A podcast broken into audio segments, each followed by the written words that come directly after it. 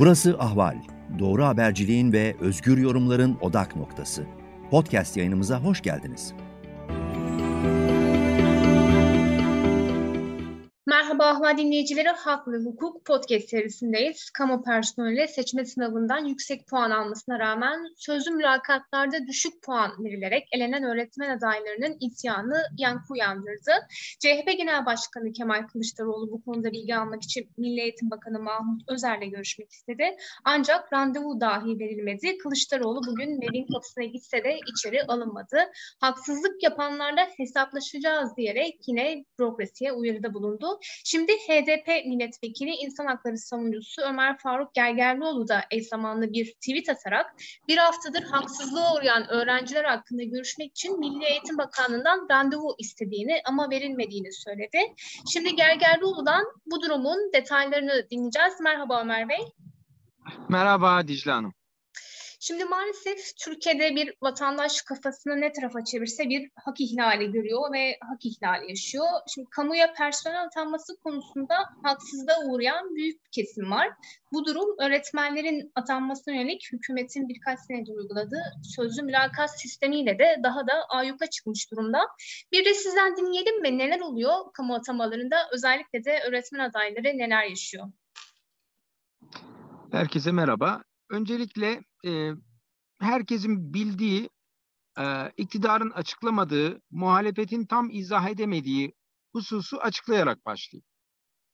Biz e, bu konuda e, çok açıklamalar yaptık ama e, belki dikkatlerden kaçtı.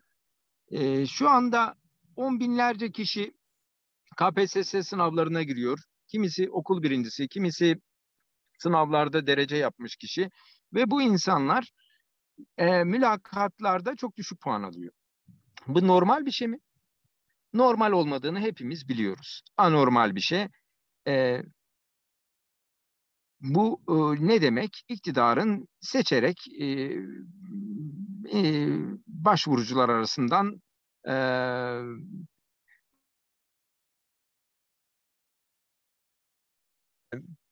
bir muamele yap haksızlık yapması, başarılı olanları elemesi, başarısız olanları ön plana çıkarması anlamına geliyor. Başarılı olan insanların yazılı sınavda e, çok iyi sonuçlar aldığı halde e, mülakatlarda elendiğini görüyoruz.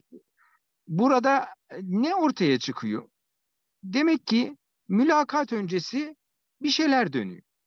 Mülakat öncesi seçilecekler belirleniyor, seçilmeyecekler de belirleniyor. Mülakatınız çok iyi geçse bile e, KPSS sınavının mülakat bölümünü kazanamıyorsunuz. Neden? Çünkü hakkınızda mülakat öncesi bir güvenlik soruşturması yapılıyor. İşte gerçek neden bu. Mülakat öncesi sizin alınıp alınamayacağınıza dair bir karar veriliyor. Normalde mülakat sonrası verilir değil mi? Mülakatta başarılı başarılı. Peki bu durumda alınması uygun mu diye güvenlik soruşturması yapılıyor şu anda ama mülakat öncesi yapılıyor. Bunun delili mi ne? Bunun e, delili benim sözlerim değil. Bunun delili Milli Eğitim Bakanı Mahmut Özer'den önceki Milli Eğitim Bakanı olan Ziya Selçuk.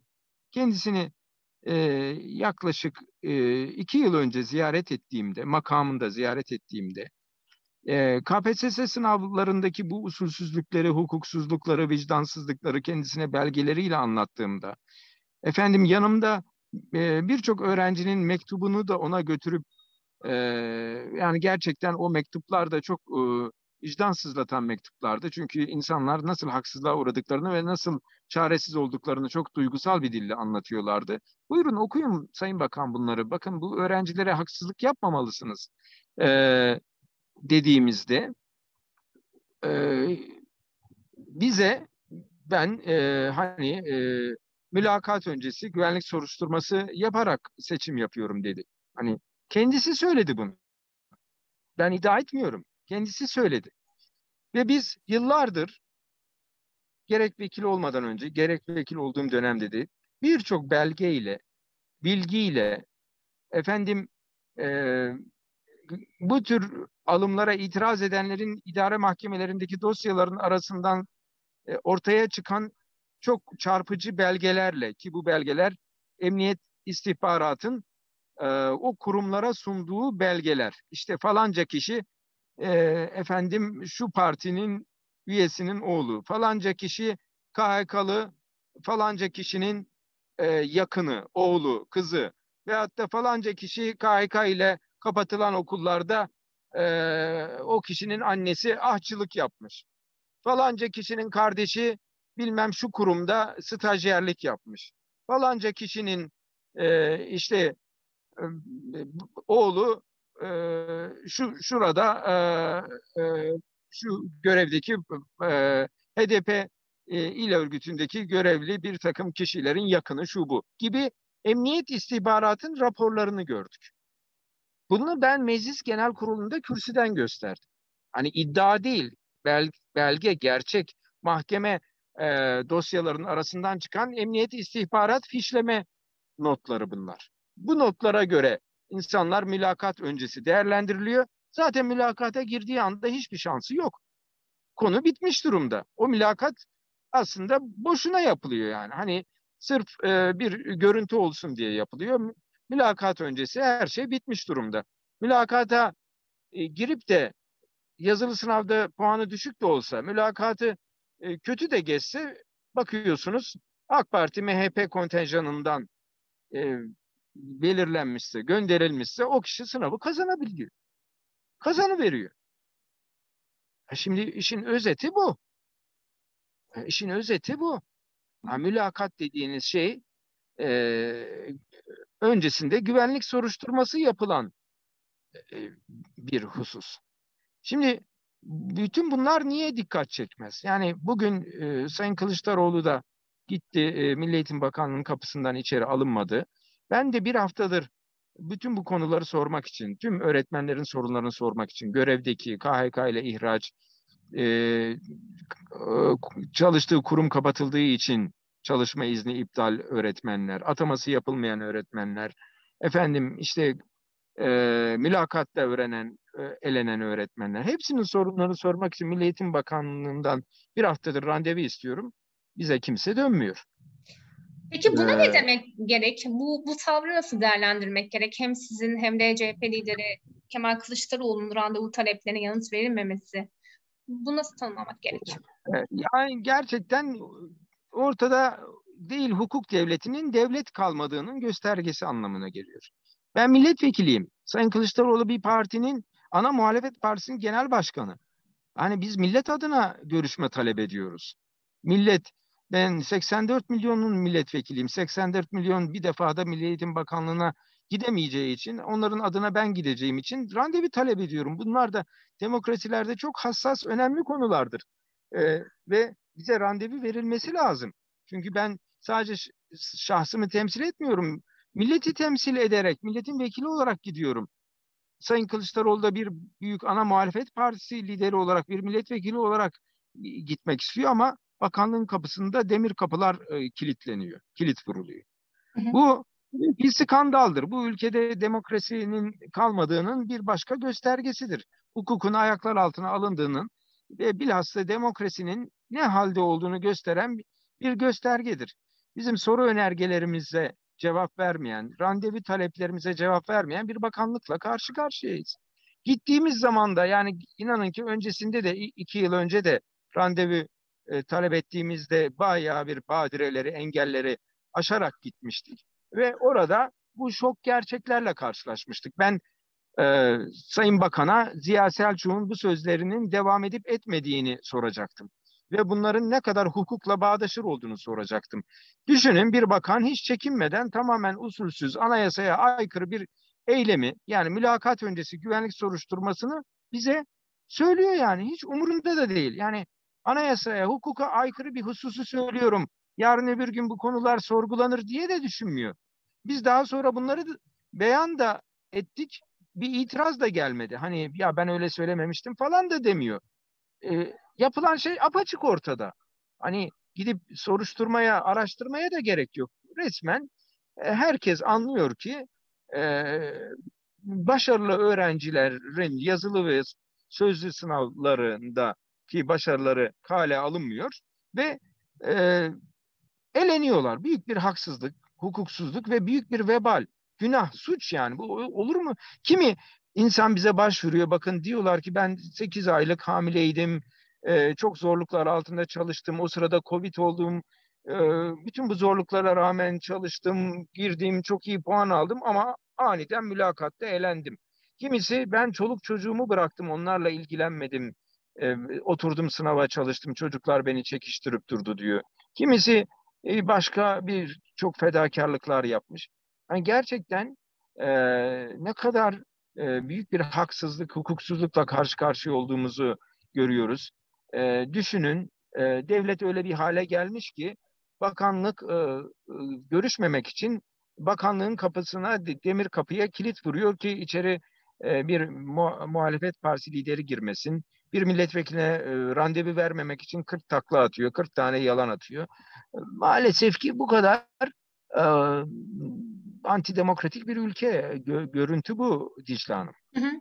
Şimdi aslında 15 Temmuz'dan sonra o hal sürecinde hem kamudan on binlerce kişi KHK nedeniyle atıldı. Bir de e, o dönemde aslında kamunun e, demine güvenlik soruşturması denilen bir kavram kavram girdi ve bu soruşturmanın da aslında e, neye dönüştüğünü yaşıyoruz, görüyoruz hepimiz. Ne oluyor şimdi? Güvenlik soruşturması nereye doğru evriliyor Ömer Bey? Şimdi yani hukuksuzluk birisine vurdu ve siz sustuğunuz zaman yarın öbür gün gelip sizi de vuruyor. Yani KHK ile ihraç edilenlerin sorunlarını biliyorsunuz bu, bu ülkede en yakından takip eden insanım. Çok feryat ettim, kendimi paraladım ama e, önemli bir toplumsal duyarlılık görmedik yani. insanlar bana dokunmayan yılan bin yıl yaşasın. Her koyun kendi bacağından asılır.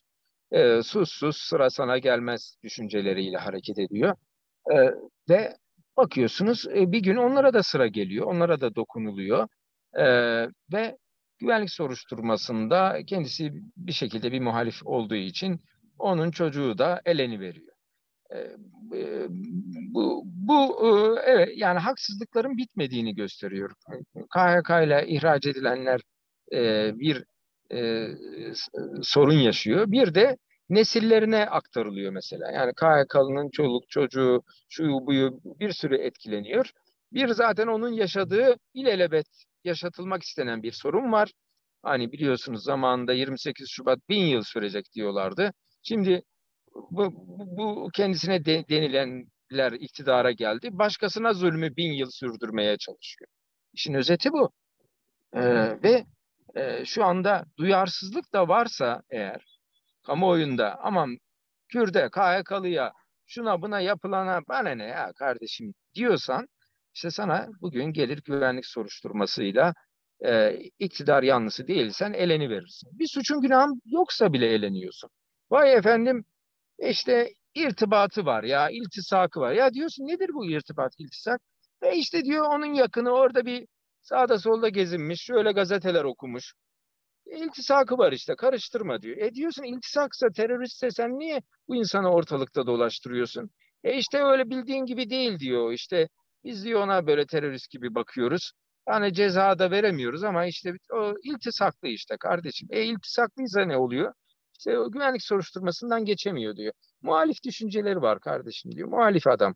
E, yaramaz bize. Biz kendi adamlarımızı alacağız. Öyle e, mümkün değil. Biz, bize uymayanları biz yerleştirmeyeceğiz buraya. Şimdi e, anlam bu oluyor. Yani bu, bu sefer güvenlik soruşturmasında bakıyorsunuz iktidarın ilk il ilçe gençlik örgütlerinde e, görev alanlar aniden memur vermiş e, aniden böyle hiç beklenmedik bir şekilde. Bu ne demek? Yani toplum her sorunu kendi sorunu bilmeli. KHK ile atılmış bana ne? Güvenlik soruşturmasında elenmiş, haksızlık yapılmış bana ne? Şu bu bana ne? E o zaman yarın öbür gün bir şey de gelip seni bulur. O zaman da sen bana ne deme. E, çünkü e, hani sadece bir kesime yapılan bir haksızlık yok ki. E, haksız bir sistem var. Anayasal sistem ayaklar altında hakkın hukukun hesabı sorulmuyor. Bir sürü söylüyorsunuz ya niye bu haksızlıkları yaptınız diyorsunuz mecliste. Biz onları iyice köşeye sıkıştırdığımızda ne diyorlar biliyor musunuz Dicle Hanım? Evet bizden önceki iktidarlar da yaptı bu, bu tür e, kayırmacılıkları. Sadece biz mi yaptık? İnanın ki böyle böyle diyorlar. Sizden önceki iktidarlar yapmışsa sen de yapmak zorunda mısın? Bu devran hep böyle mi devam edip gidecek? Yazık günah değil mi bu ülkeye ya? Hani hep böyle haksızlıkla, hukuksuzlukla, torpille, iltimasla, kayırmayla mı bu ülkede insanlar iş başına gelecek? Yazık değil mi yani? Hani anlamak mümkün değil gerçekten. Ee, ama maalesef ki hal bu. Ee, yaşanan bu. Ee, bunu kabul etmeme durumundayız. Peki Ömer Bey, son olarak şunu sormak istiyorum. Şu andan itibaren ne yapılması lazım? Bu kriz nasıl çözülecek ve bütün bu mağduriyetler nasıl giderilecek? Nereden başlamak lazım? Açıkçası bir sistem değişikliği lazım. Ben yani o iktidar gitsin, bu iktidar gelsin derdinde de, değilim. Yani bunlarla da bu işler çözülmüyor. Açık konuşayım. Bir e, demokratik sistemi hep birlikte inşa etmezsek, bugün iktidardaki, e, yarın muhalefetteki, bugün muhalefetteki, yarın iktidardakiyle hep beraber aman benim dönem geldi boş ver ilkeleri dünkü söylediğim ilkeleri boş ver unutalım gitsin ne kurtarırsa kardır e, ne yaparsak ne kendimize yontarsak kardır diye düşünürsek değişen hiçbir şey olmaz. Demokratik hukuk devleti sistemini biz e, oturtamazsak inanın ki değişecek hiçbir şey göremiyorum ben. Bir e, haksızlık el değiştirir. Bu budur. Bizim oturup Hani bu tür e, mücadeleleri yaşayan Batı ülkelerinin ileri demokratik standartlarını örnek almamız gerekiyor ki çoğunlukla Kuzey Avrupa ülkeleri bu standartları en iyi şekilde uyguluyor ve e, hani bu tür kayırmacılıklar fırsat verilmiyor yani. O sistem mümkün değil. Öyle bir kayırmacılığa fırsat vermiyor. Mülakat e, mülakatla böyle haksızlık yapılıyorsa mülakatı kaldır hani e, yazılı sınav geçerli olsun ve insanları çok ağır memur yapamayacak sorunları yoksa engelleme. Yani bu, bunlar da öyle siyasi iktidarlara göre göre değişen şeyler olmasın. Adil yargılanma sonucunda hakikaten çok önemli sorunlar varsa bir kişiye böyle bir vasıf verme konusunda büyük sorunlar varsa o hukuk çerçevesinde değerlendirilir. Biz hepimiz çok iyi biliyoruz ki bu ülkede yani herkes tam e, adres gösteremese de herkes çok iyi biliyor ki e, işte e, bir takım torpiller var, kayırmacılıklar var, mülakatlarda e, işte e, iktidarın yakınları e, kayrılıyor ve onlar memur yapılıyor. O, öyle olmayanlar veyahut da damga vurulanlar e, eleniyor bu, bu her iktidar için e, objektif, standart bir kritere çevrilmeli ve hani mülakattır, şudur budur bunlar kaldırılmalı yani. Sonuç mülakatta ne ne elde ediyorsun yani? Hani yazılı sınavda bilgi ölçüyorsan daha mülakatta neyi ölçüyorsun? Açıkçası e, iltimas torpil yapmanın, e, adam seçmenin adı oluyor e, mülakatlar. E, adı bu oluyor yani. Yok efendim olağanüstü hal dönemindeyiz. E, şu an mülakatsız olmaz. Sen vatandaşına güvenmiyorsan nereye varabileceksin? Vatandaşın hepsine güvenmeyen, kendi başına kriterlerle kendi ekibini iş başına getirmeye çalışan bir zihniyet hayır etmez. Çünkü yarın öbür günün de mağduru kendisi olacak. Öyle bir şey olmaz. Ben dediğim gibi e, fedakarca davranmamız gerekiyor. İlkelerimizi ön planda tutmamız gerekiyor ve artık buna bir son vermemiz e, gerekiyor. E, ama bu noktada çok ahlaklı davranmak durumundayız. Hani ben iktidara geldim umurumda değil artık o dün dediklerim derseniz değişecek hiçbir şey olmayacak.